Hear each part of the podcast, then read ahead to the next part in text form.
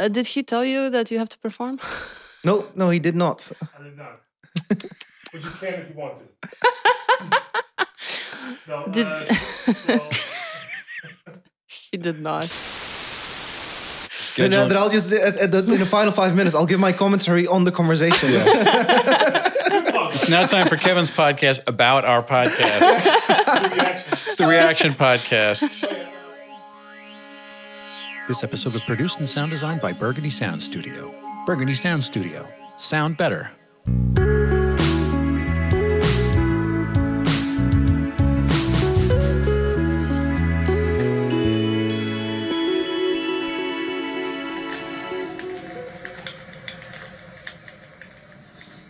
Hello and welcome to Word Up Podcast. I'm Evie. Hey, I'm Bill. How are you, Bill? Uh, I'm okay. Yeah, can't complain in this this this no time, no space atmosphere we uh, exist in here. I'm doing quite well. Yeah, we're just hanging over oblivion. It's it, you know right. There's no gravity. It's airless. It's We're in oblivion. Yeah, just Yeah. suspended in midair, looking Yeah. into the, the vast chasm. Yeah, it's just great. eating from the tubes. Right, the cap capsule food. Yeah. packets of yeah goo that we eat in space. That's Absolutely. fantastic. Yeah, great. Like washing your hair with like floating water. Right, little globules of water that are floating in the sp- yeah. Right, Yeah. wearing socks all the time indoors. I I love it. love socks. Yes. Fuzzy socks. Well, it's just cotton socks for me. That's all. So, shall we talk about our guest? Yeah, I think so. He's been waiting for hours. We should let him in. Yeah, I think so too. So, hi, Kevin Groen. I can never pronounce your surname. Thank you. Hi. How are you today? Um, I, I'm I'm doing well. Yeah. Um, I'm looking forward to the podcast, so I'm I'm pretty energized. So, can you tell uh, our listeners who don't know about you who you are? Uh, yeah, uh, sure. Um, uh, who, I, who am I? Uh, I am a um, uh, adopted South Korean uh, boy. Uh, grew up uh, in the Netherlands, and um, I um, I am incredibly, insanely passionate about behavioral change, Mhm. And um, that is also how I make my living. Um, self-employed behavioral change enthusiast. Uh, I get hired by uh, organizations to usually run six to 12 month programs uh, for them to help people internally uh, sustainably change behaviors. Mhm. And um, I think I, I've always had a, a, a- a fascination for words as a, as a kid. Uh, I think the history of, of my fascination for words traces back all the way to when I was six years old. Um, and, and that's my hobby. So spoken word, um writing poetry, performing it on stages. Um, yeah, um, that's I guess that that's that's what I do, and um, and yeah, be, being adopted, growing up in the Netherlands, uh, identity uh, has always been uh, uh, uh, the constant sort of factor throughout my life. The question about what does identity mean? Yeah. And how was it for you to grow up in? Because you didn't grow up in uh, Amsterdam, right? No, I, I grew up in the uh, so I grew up in uh, my first part of my childhood. I grew up in a small village, like two thousand people, and then the other second half of my childhood, I grew up in the countryside uh, with farms and fields. Wow. Wow. Okay. and um, um, so so uh, I, I think growing up in the countryside was great because as a kid, um, having all that sort of for me that was that was freedom, um, and um, and I enjoyed it. Um, I think the what people often bel what people often think Mhm. is that uh, my life must must be easier in Amsterdam than it was back in the countryside. I think this is probably one of the biggest mis- misconceptions that people have. Um, I, I worked on a farm. Uh, I started. I started working on a farm when I was uh, about twelve years old. So like on, on, on weekends, and um, the most sort of accepting people uh, that I've met were farmers. Hmm. Uh, and people often think, well, you, you grew up in a small village, you grew up in the countryside, so people must be very narrow minded there, must be very intolerant. And Amsterdam must be super tolerant and accepting. And for me, it's been kind of the opposite. Right. Uh, yeah. But I do it really, uh, I really love living in Amsterdam. How long have you been in Amsterdam for? On and off, uh, 10 and a half years. Okay. Uh, yeah. Um, with You- some stints somewhere else. I mean, you- I'm sure you've seen some change in the city over 10 years. That's enough time to have uh, been here for sure. I think the uh, uh, sure, but, but at the same time, because you live there, um, you it's it's weird because you're part of the change. So sometimes it's it's harder to to pinpoint what has changed in Amsterdam because a lot of that change then happens gradually, rather than if you leave the city for five years and then come back. Mm. Um, Yeah, this is myopia. If you're looking at it every single day, you just kind of get used to the smell. As Yeah. it would be. Yeah, right. So I, you know, I'm fascinated. I love this term. When I was when I was researching you, I saw the idea of behavioral um, behavioral change enthusiast. Is that what you called Yeah. yourself? Was that a, a term that you coined? I mean, is that something? Because I've never heard it before, but I think it is the sort of perfect, you know, linguistic terminology, the perfect crystallization of a concept that we're all sort of right on the cusp of now. Yeah, you know and it's like people uh, i mean obviously back where i'm from in the united states we're fighting this battle and it's going one way or the other. Um, but i mean that, that's it's a real great way to put that. The idea is like well you are trying to you know change people's behavior. And i mean it's it's fascinating that you, you know, you've dedicated your life to this but it seems that you have figured out a way to apply this to the world. I mean, it's it's you know it's inside your professional life, it's inside Yeah. your personal life, your your your public life, also at the same time. It's, it's really a part of a crusade almost. yeah. It's um. So I find so labels like expert uh, uh sometimes difficult uh, because um. Um, uh, in a lot of fields, uh, expertise is developing, is evolving. So, if, if if your expertise stems from like 20 years ago, it is very likely to be outdated Yeah. today. Yeah. and um, and so behavioral science is also developing, and um, and so I, I to to call myself a behavioral change expert sounded wrong to me, and and so I and and and that is important because if I tell a client who what I do and who, who I am, uh, I, I want to make sure that what I say is comes with conviction, and and and I, I own it 100%. And so, the the also the label trainer or coach was was something I could never really relate to.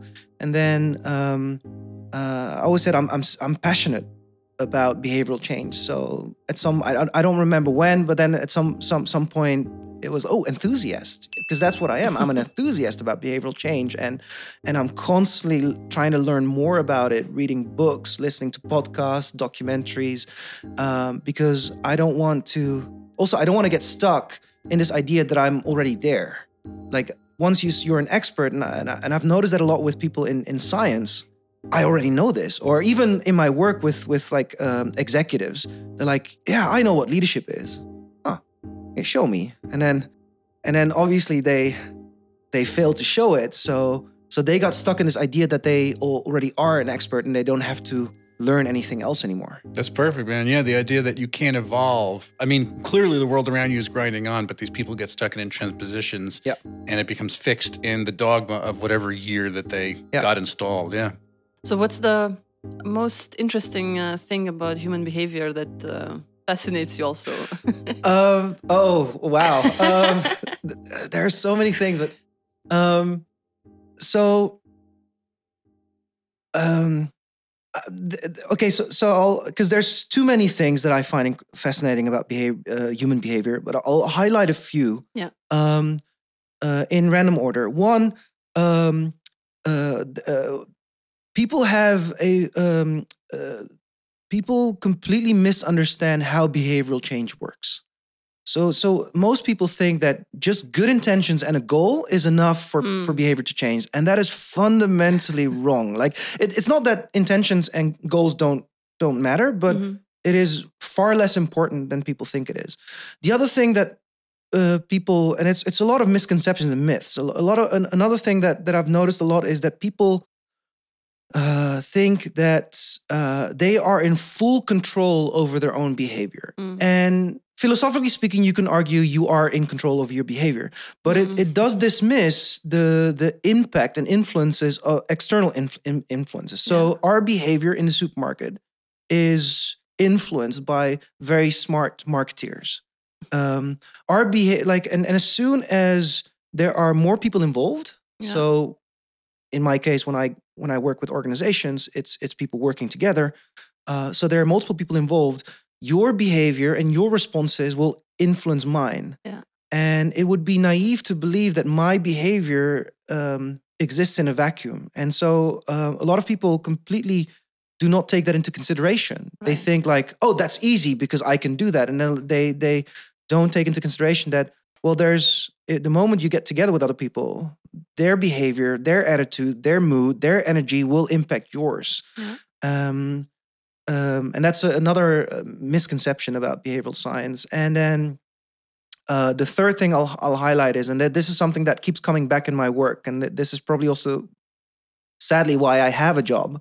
Um, uh, there are four things that I've noticed, uh, regardless of culture, regardless country, field, industry, hierarchy, age, gender, uh, etc. That that keeps coming back in the Mhm. work that I do uh, from my observations, and that is, um, as human beings, we are incredibly bad at listening when it matters. We're not bad at listening, but we're b- bad at listening when it matters. Two, we are significantly more judgmental than we'd like to admit. Three, we are very bad at transforming conflicts. So most people are either good at running away from conflicts or they're good at just trying to manage the conflict to an extent that it doesn't, you know, escalate Mm. but we're not very good because we haven't learned the skills throughout our lives consciously on, on how to transform conflicts. And then the fourth thing that keeps popping up is um, we, as human beings, we're wired for stories. So we create, like, our brain is creates narratives in split seconds. Yeah. Uh, we see something happening and we create a narrative about it. Some somebody does something to us that we don't like, and we create a narrative about that person. Yeah. Right? Um, a, a person cuts us off in line, and we create a narrative about that person. and we do that in split seconds. And we don't realize how quickly we create those narratives and how much those narratives influence our energy, mood, behavior. And so those four things keep coming back. And Oh. it is it is interesting. And, and there's an explanation for that as, as well, is that in school, we get taught all these courses like maths, language, geography. Yeah. Um, we learn how to do these calculations like the tables, like like one times five, two times five, Yeah. three times five, and, and we learn them by heart. So we consciously learn all these what we consider uh, often hard skills. But at no point throughout our our uh, uh, educational uh, life do we learn very consciously and deliberately interpersonal skills. So if we do end up having fairly well developed interpersonal skills, it's it's more sheer luck often than that it was a, a deliberate plan. Right. Or by accident. Yeah, exactly. Yeah. Well, which is luck, Yeah. I guess. You know, um, I found that at the age I'm at now and the circles that I run, people who let's say look like me and have my own cultural background, I think, I, I think everything you're saying. I, again, this is this is it's a superb way of thinking about it, and it's a um, a great way to term this.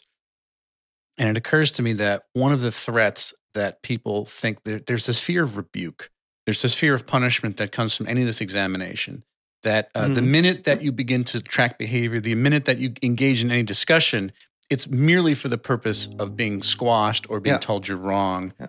And I, you know, this is the problem I can see even just having rational discussions with people is that they can't wrap their head around it being almost like a neutral or Yeah. benign conversation. Yeah. It's punitive. And I mean, I haven't seen anybody uh, other than, you know, your sort of technique that you're describing. I haven't heard anybody, you know, talk about it in a way that seems constructive or at least, you know, you mute that punishment aspect of it. And I guess that that comes back also to uh, some of the myths around uh, behavior and misunderstandings. Is um, uh, myself included. Um, uh, as, as as human beings, we we, we are uh, often biased to think that behavior equals identity. So uh, my behavior is is my identity, um, but behavior can be changed. Uh, like riding a bike, learning to ride a bike does not mean anything really about your identity per se. You can you can turn it into an identity statement, but it's not necessarily identity. So your riding a bike has no bearing on your gender identity, uh, uh, sexual orientation, uh, race, you know, ethnicity, nothing. But as soon as somebody says something about our identity, so so for example, feedback, like at work, somebody gives feedback, or in in uh, somebody calls out something that might be gender biased or racially biased, um, and it's it's a uh, somebody says something about what we do or what we say. Very quickly, we usually immediately jump to the conclusion: Oh, are you saying that I'm a bad person? Mm. So, one, is addressing behavior, and then on the rec- receiving end, we kind of usually perceive that as an identity attack, and we need to learn to separate identity from behavior. It's super interesting. It's almost like another. It's another consequence of tribalism to some degree. I mean, again, you know, I'm coming from a very tribal uh, atmosphere right now, back in my, my home country, and trying to pick through this is, you know, quite literally the the mission of our of our day and age, our times, is to you know guide the human race through some sort of transformation to you know a better Yeah. uh, a better way of relating to itself, and so people can just be more harmonious. Yeah. So now I would like to speak about. Well, what I'm very proud of is that I've witnessed your debut as a poet back in, I don't know, what was it, two, three years ago? Three years ago, Yeah. probably, yeah, Wow, time flies. probably three years ago, December. Wow. Okay. So uh, you call yourself word magician? Is that uh... True. so? How did you? How was your journey to poetry? Uh, so, so my journey into poetry started probably eight years ago Mhm. uh, when I discovered spoken word poetry uh, through through the internet. Um, YouTube is great for for for discovering. So, and I, I, probably I was on a website like I don't know BuzzFeed or, or something like that, and and I came across a spoken word video of a North American of a Canadian poet, Right. and and it, it got me hooked. I was mesmerized, and apart from the poetry exposure that you get in school, um, but that was my first real introduction to spoken word poetry, and that was probably about eight years ago. And I think six years ago I started writing. I think that was more of a need, a personal need, rather than a, a, a drive to ultimate to to in that moment perform. But it was a personal need to to write, to uh, process uh, my, uh, my my emotions, my feelings, my Mm. experiences, and uh, I think because my initial introduction to the, the world of spoken word was uh, uh, seeing another poet perform spoken word on the internet. Um, I think in the back of my mind there was always this idea, like at some point it has to get on stage. Um, Mm. so initially the writing was for myself, but then eventually, um, about three years after I started writing, um, uh, I started looking into spoken word communities. Um, and that's when I discovered Word Up. Yay. did you ever have with did you ever balk at um, being a, a sort of on stage you know the idea that you are part of the show you are creating and you are creating the charisma that you are projecting you know a lot of people just want the work to lead and they don't want to have to be the person who's reciting it or creating a performance but obviously you don't strike me as a person who has much timidity maybe you do inside but i see a public persona that's very confident um, did you ever struggle with that or was it a natural yeah, fit? for sure. Yeah, Yeah. I, rem- I remember the first uh, the first time performing at Word Up. Um, it, it was in December. It was sort of like mid December. It was, uh, and a couple of friends wanted to be there as well. But it was it's mid December, so it was also the time where people had Christmas dinners and stuff. Yeah.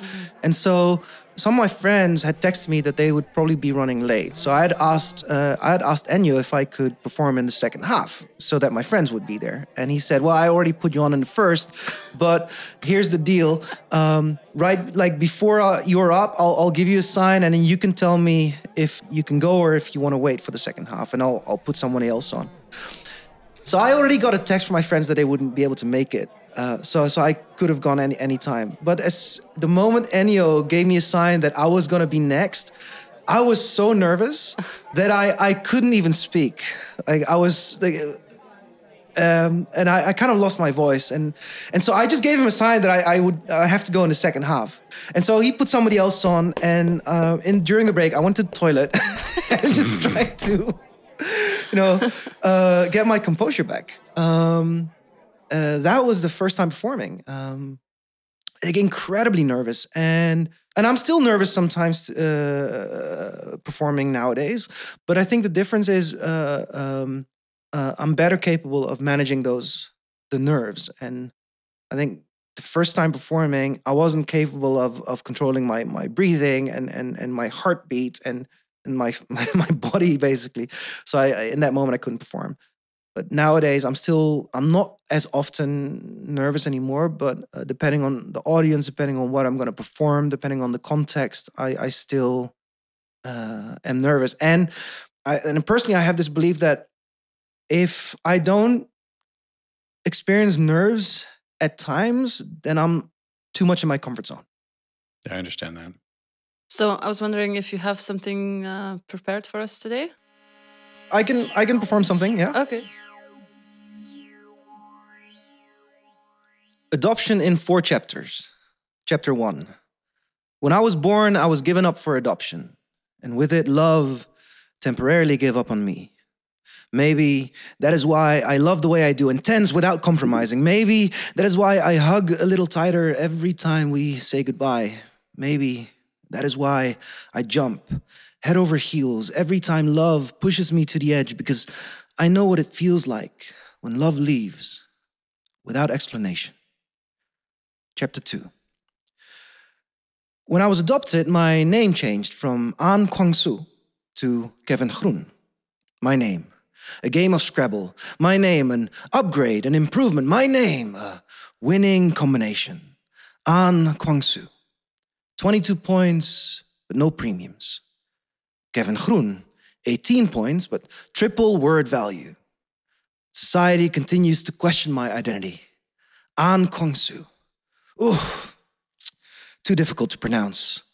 Kevin Groen. No, but that's not who you really are, right?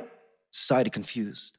Society not listening. Society still searching for better letters to describe who I am. Society, fuck you. Chapter 3.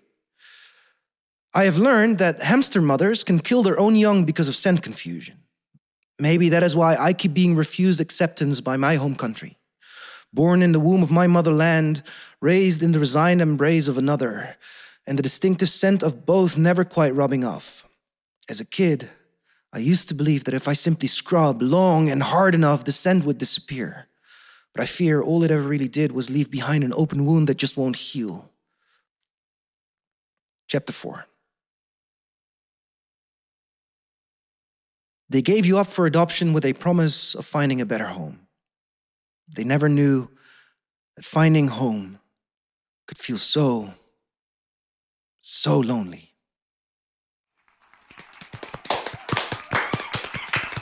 Wow. Wow. I'm, I'm like gasping a little bit. It's so heavy, um, I find, and it's something that's so engraved in your identity, I suppose. And you and your sister, I suppose. Yeah. It's the same. Yeah. Because you were adopted together. Yeah. Yeah. Um, I wonder how much of that carries into like uh, into your work and to your what you're looking for in other people, maybe also. Um, it's definitely central to my work. Identity uh, is, has always been a, a that constant factor, and I think um, I've only been figuring out what identity for me means um, probably in, in the past ten years, and uh, and so uh, writing is for me a way to explore that and to give words to it, Mm. and and so being adopted for me being adopted has uh, several elements and that is uh, one for me th- there's a question what does it mean to be uh, south korean in the netherlands two what does it mean to be a south korean man in the Mm. netherlands and then three for example what does being a south korean man mean for the relationships that i have with people Mm. and the way i navigate society and and that definitely is comes back in my writing Yeah. And uh, I also wonder like, you talk about being adopted, but you, I don't know uh, if you talked a lot about your adopted parents. no I, I don't write a lot about them per se no Yeah. Is there a reason for that? or- um i think i think it's not my story to tell Right. and i think my uh, adopted parents um, uh,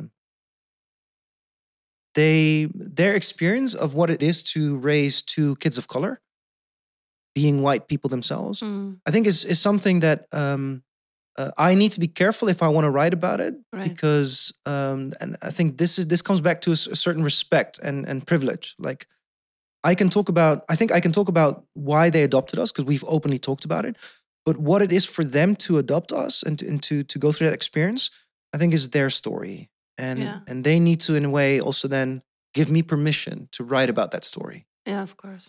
That's beautiful. Well, I mean, I feel like the your spoken word is like a rocket ride for me to a different planet, you know. And I mean, it's one I'm very grateful to take, and I'm very grateful that you're able to again crystallize this stuff in language that's so clear to show me something about you know the human experience that I know clearly nothing about. You know, as I was, you know, I grew up in a Caucasian family in a middle American suburb. You know, no identity issues whatsoever, and um, you know, I went through a lot of my life really being unaware of that and, without an empathy for that sort of thing. And not not because I was mean spirited about it, just because it wasn't really access to Yeah. those stories. So it means a lot to hear about this from inside. And again, there's so many intersections that's just so amazing, especially me now being a resident, a visitor, a guest in a foreign country. Um, you know, it's another angle of the culture. There's so many different things going on uh, in terms of how many um, how many stories you're able to tell simultaneously at the same time. I mean, I wonder if if if you know when you're this is coming, this is a cri de coeur from you. It's coming out of your heart.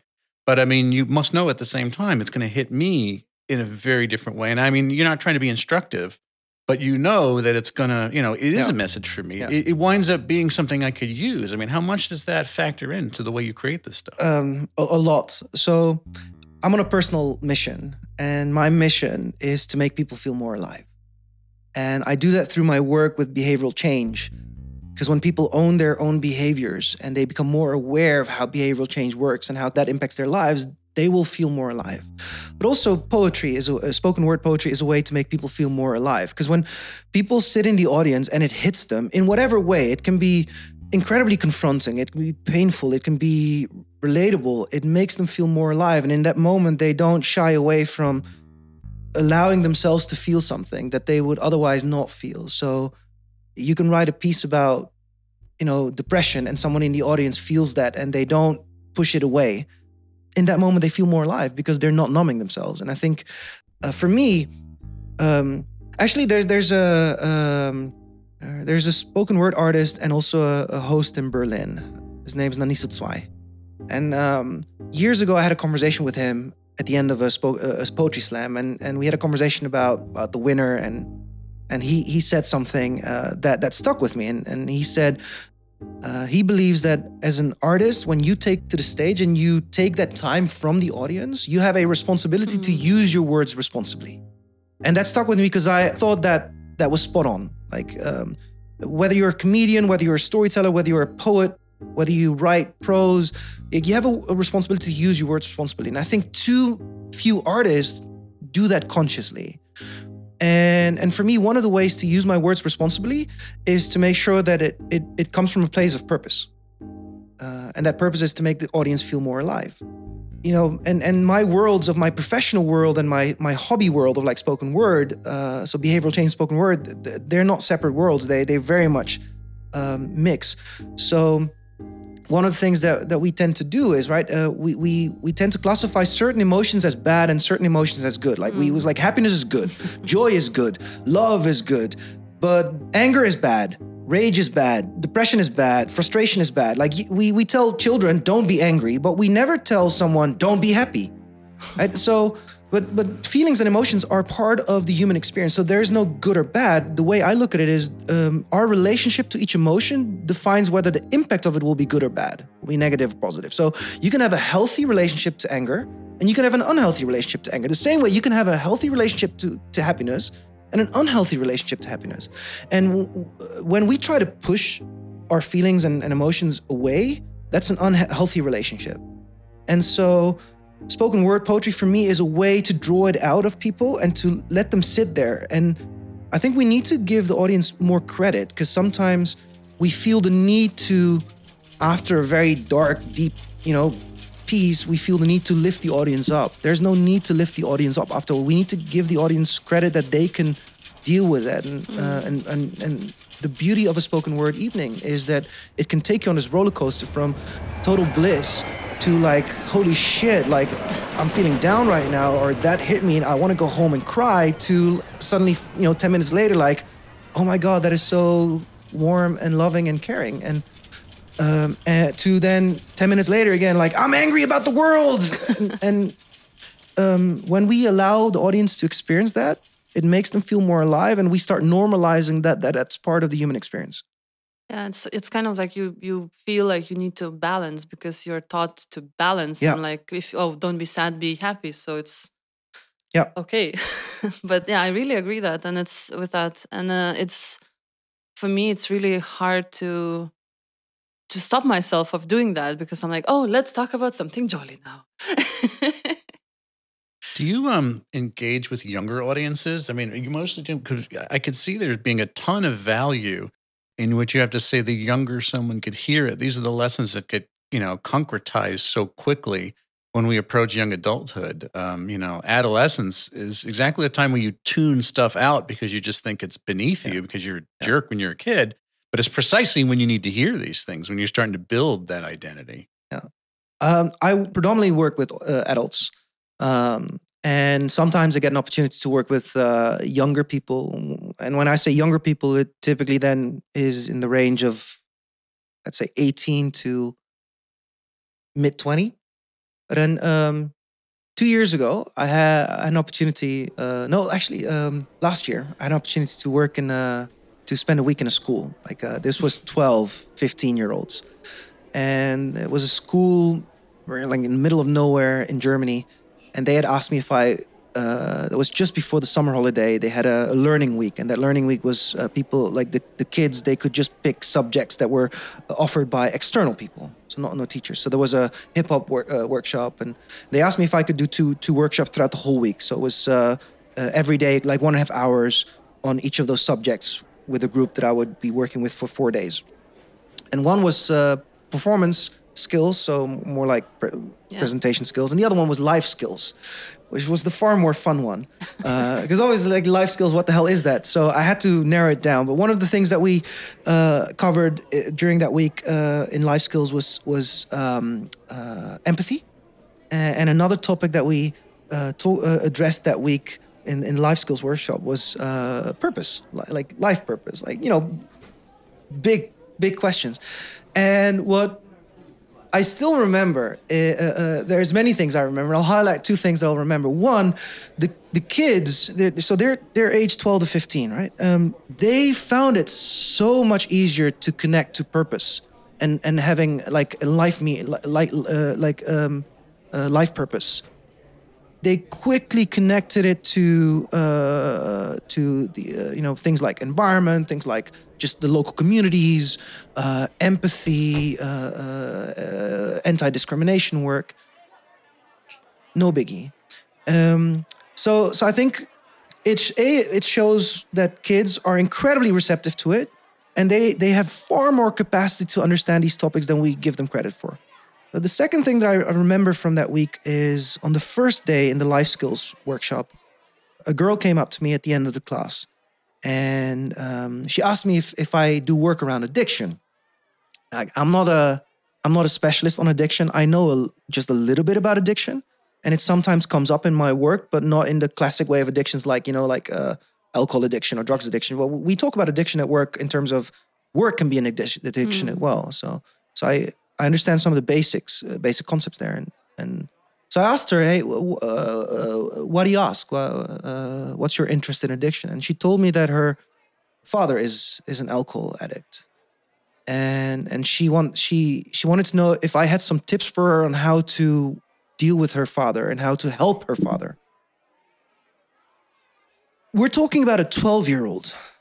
We're talking about a 12 year old girl who has the awareness and the the mental emotional maturity to go up to a, a stranger who she just met two hours earlier.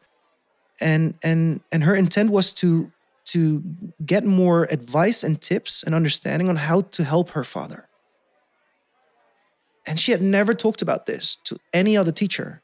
Um, and so um, uh, that experience i remember that because it highlights another another couple of things. And that's one um, schools need to spend significantly more time on the emotional development and support for kids and if we only focus on the subjects, but we don't focus on the kids that we're actually educating in schools and their stories and, and what's going on outside of schools, we're never going to be able to fully, like, properly educate them. And um, it only takes empathy, care, atten- genuine attention that these kids will open up.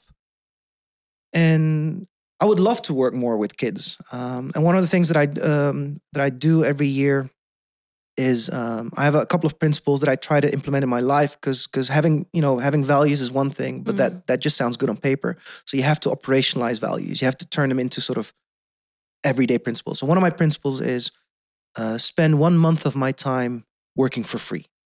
Uh, and that's my way of giving back. So giving back is the value, Mm. uh, but but how do you operationalize that? The rule is spend one month every year working for free. And this project with that school uh, happened because of of of me always looking for projects to to to kind of like volunteer my time and my skills. Um, I would absolutely love to work more with schools. So if any of the listeners today, you know, has some opportunities, uh, reach out to me. Um, I think the problem is, um, I think the challenge is to find uh, projects that are more sustainable. Mm. And I am more interested in projects that I believe have some sustainability in it. Do you feel like you have um, held on to some essential part of being a child, like in terms of relating? Do you remember what it was like to be there? Do you have a childlike portion of yourself that you still hold on to today in your- this this wonderful adulthood you're giving us? Um, so being adopted, um, one of the things that that and I'll be eternally grateful for is that that our our parents um, they didn't have to adopt. The they they adopted because they wanted to. So they they said, hey, there's a lot of kids in the world that that have no no real future, no proper future for them unless you know if, if it's not for adoption and so they decided okay let's let's give rather than than adding more children to the world let's give children who need it right now give them a future. Um, and um, I'll always be uh, grateful for that that they gave my sister my sister is a doctor uh, and and so they gave us they gave us an opportunity for uh, having a future life that we own. And I'll always remember that. So yes for sure I want every um, not just every adult but I want every child to have a future and if it's not through adoption it can be through access to opportunities attention and care the kind of development that is far more important than learning equations in, in school.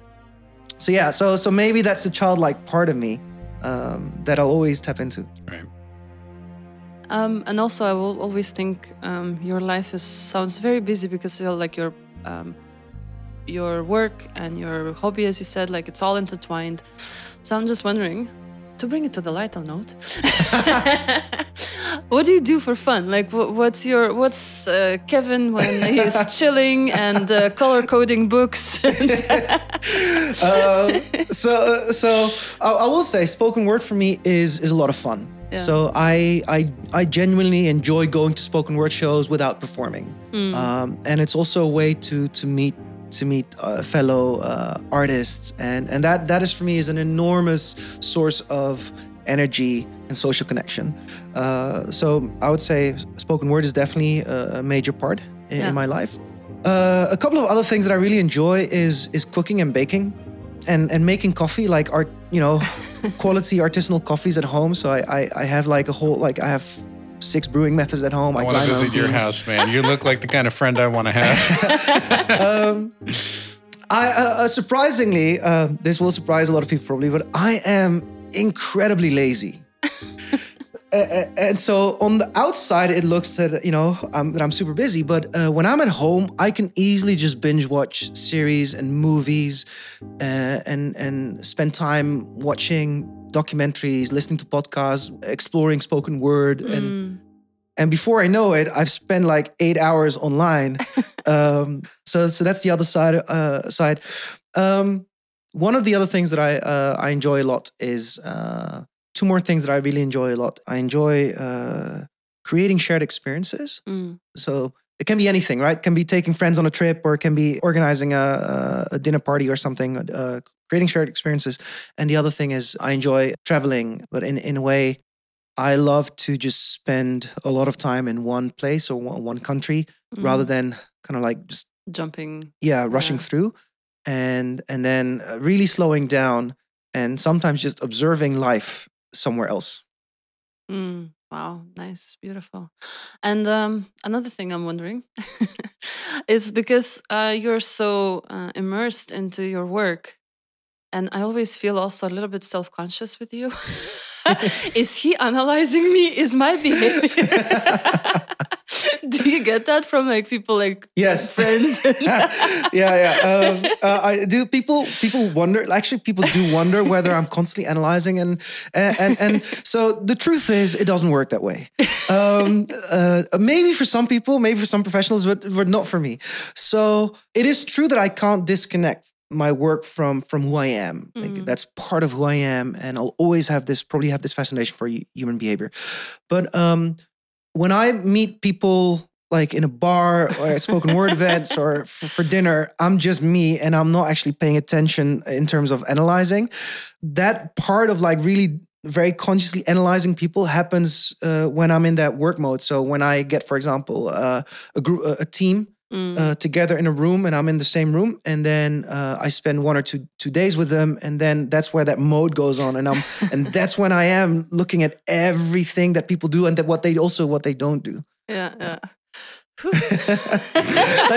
like so so on a, on a serious note, right? Like so sometimes I've I've had people that after they find out what I do, they're like, okay, tell me who I am. like it doesn't work that way. It, it doesn't. Um, but if you would join a workshop in a setting that I have created, for, for a paid scenario. you then get give- compensated for what you do. then- Now, I will say, like, if, if you come into a space that I own, that I create, where Yeah. I set the rules and you interact within that space, give me half a day and I'll know stuff about you that your best friends don't know about you. Ooh, challenge accepted. that sounds like a threat to me. I don't know. Joke's on you. I don't have friends. so, I, you know, obviously you are um, at least trilingual, if not more linguals. Like, what? How, where do you find the best way to express yourself? Is like which of those tongues, which of your Oh. mutter, muttertal, which do you, uh, you know? Uh, so, um, in terms of poetry uh, and also emotionally, I feel most comfortable expressing myself in English.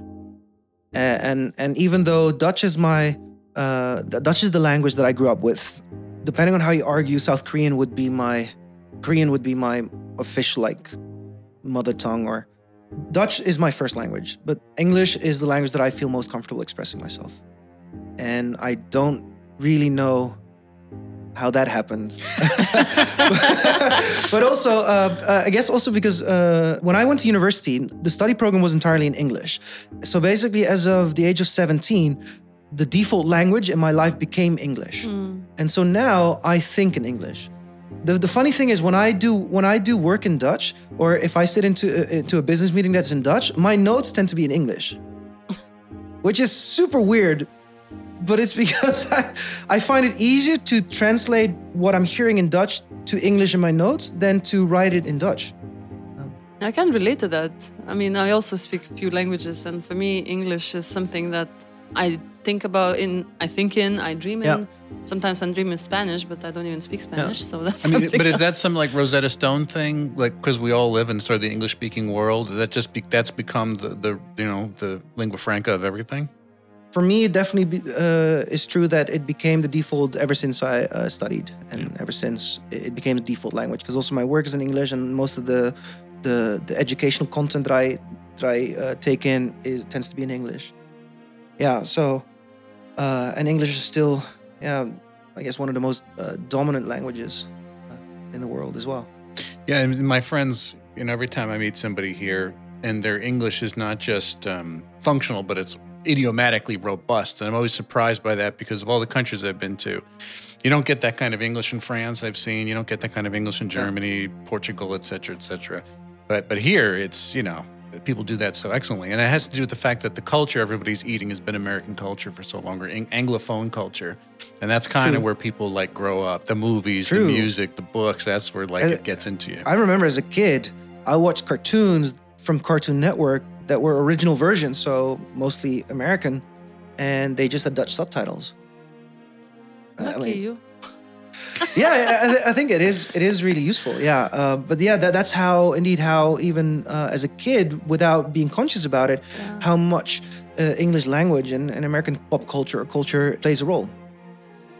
Also, I think languages are incredibly fascinating, not just from a perspective of learning language and being able to express yourself in different languages, but I also, I think we underestimate the significance of language in terms of uh, language shapes our reality. So, so um, we use language to uh, give meaning to what we experience. So we see something and we use language to describe what we're seeing uh, and people don't don't realize often the significance of that because of certain languages have certain words to describe some things that other languages don't have. And research has already shown that when people speak different languages their voice changes sometimes. Different parts of the brain uh, are, are used uh, so it even affects the way we express ourselves and, and how we express ourselves.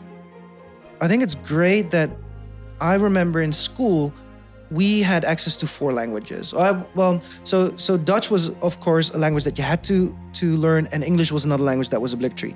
Then uh, electives were German and French, and then depending on on what level of school you did, you also had access to Gru- uh, Greek and Latin. Nowadays, um, even schools already offer many more languages that you can uh, can learn, and so from a, a perspective of learning languages and being able to express yourself in different language, that's great. What I don't know for sure is if people, if schools and education pays enough also enough attention to not just learning the language grammatically, but the significance of language in the way that it shapes our reality. Hmm. I'll tell you for damn sure they didn't do that when I was in school. We just learned the freaking language, and that was good enough. That seemed like a miracle in the American public school system. Anyway, we even got that far with it. I'm wondering, do you have a favorite word in English, or in any other languages that you speak? Uh, no, no, no. Nothing comes to mind right now. So, um, Do you have your favorite word? I do. What is it? I don't know if you want me to say it on the air. Rhubarb? Rhubarb's a good one. Rhubarb is. I, I hope it. I hope that's like a natively English word, but I do like rhubarb. Have you ever had rhubarb? yes, It's weird, right? It's like celery, except it's like weird. It's in a pie. It's like a celery pie. I like it. Not until I, I lived in North Carolina for a couple of years, and all of a sudden someone came with a rhubarb pie. I'm like, shit, I am in the South. Like this is what they do. You would never see a rhubarb anywhere north of Virginia, and I'm like, and I try, it's like, all right, got to try the celery pie. It's like, shit, this is good. How is there a celery pie that's somehow good? This is not bullshit at all. So yeah, I have a very positive association with rhubarb, but it's an Wow. it's it's an adult association with rhubarb. Have I'm glad you brought that up. Thank you. I'm here to bring things up. To up. bring rhubarb up. yeah.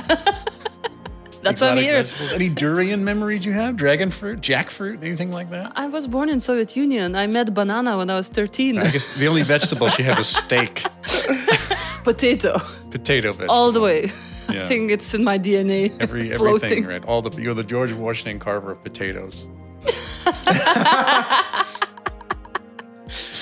Okay, so with this beautiful uh, rhubarb note, I think it's time to thank you for being here. It's a pleasure. Thank you very much. Uh, sir. and uh, maybe just a quick uh, note about where do people, where can people find you online Uh, or come to your home? for, for coffee and, and cake. Uh, so, That's an invitation. You can't take that back. I mean, I think I know where you live. oh boy, oh boy, how many people wa- listen to this? Uh, so, we'll put uh, that in the notes. You've been geotagged. i- if people want to follow, so on, on Instagram, they can find just like Instagram poetry, short snippets. Uh, and you can find me on Instagram, word.magician. If people want to follow the uh, and, and, and read more on the stories that I post and the uh, articles that I write and, and the longer performance pieces, and, uh, then they need to go to Facebook, and that's where uh, Kevin Groen, G R O E N. Uh, and otherwise he was looking at me when he said that, like I wouldn't get it. and uh, LinkedIn, the same thing, Kevin Groen. Great. So thank you so much, Kevin, for taking your time to be with us. Thank you very much. And we're It was a still looking forward to the coffee.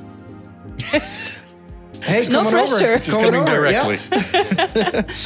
And for listeners at home, you can find uh, the transcript of this podcast and all the notes on our website, www.wordapodcast.com.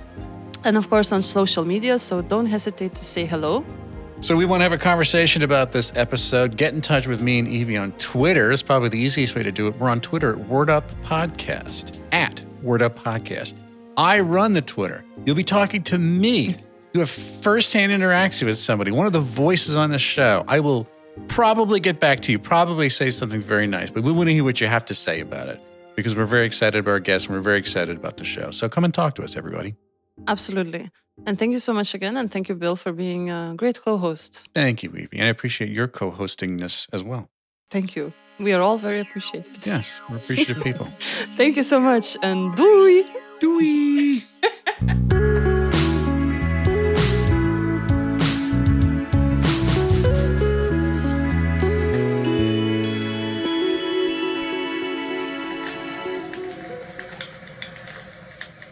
I By the way, okay. boobs. That's my favorite word. Boobs.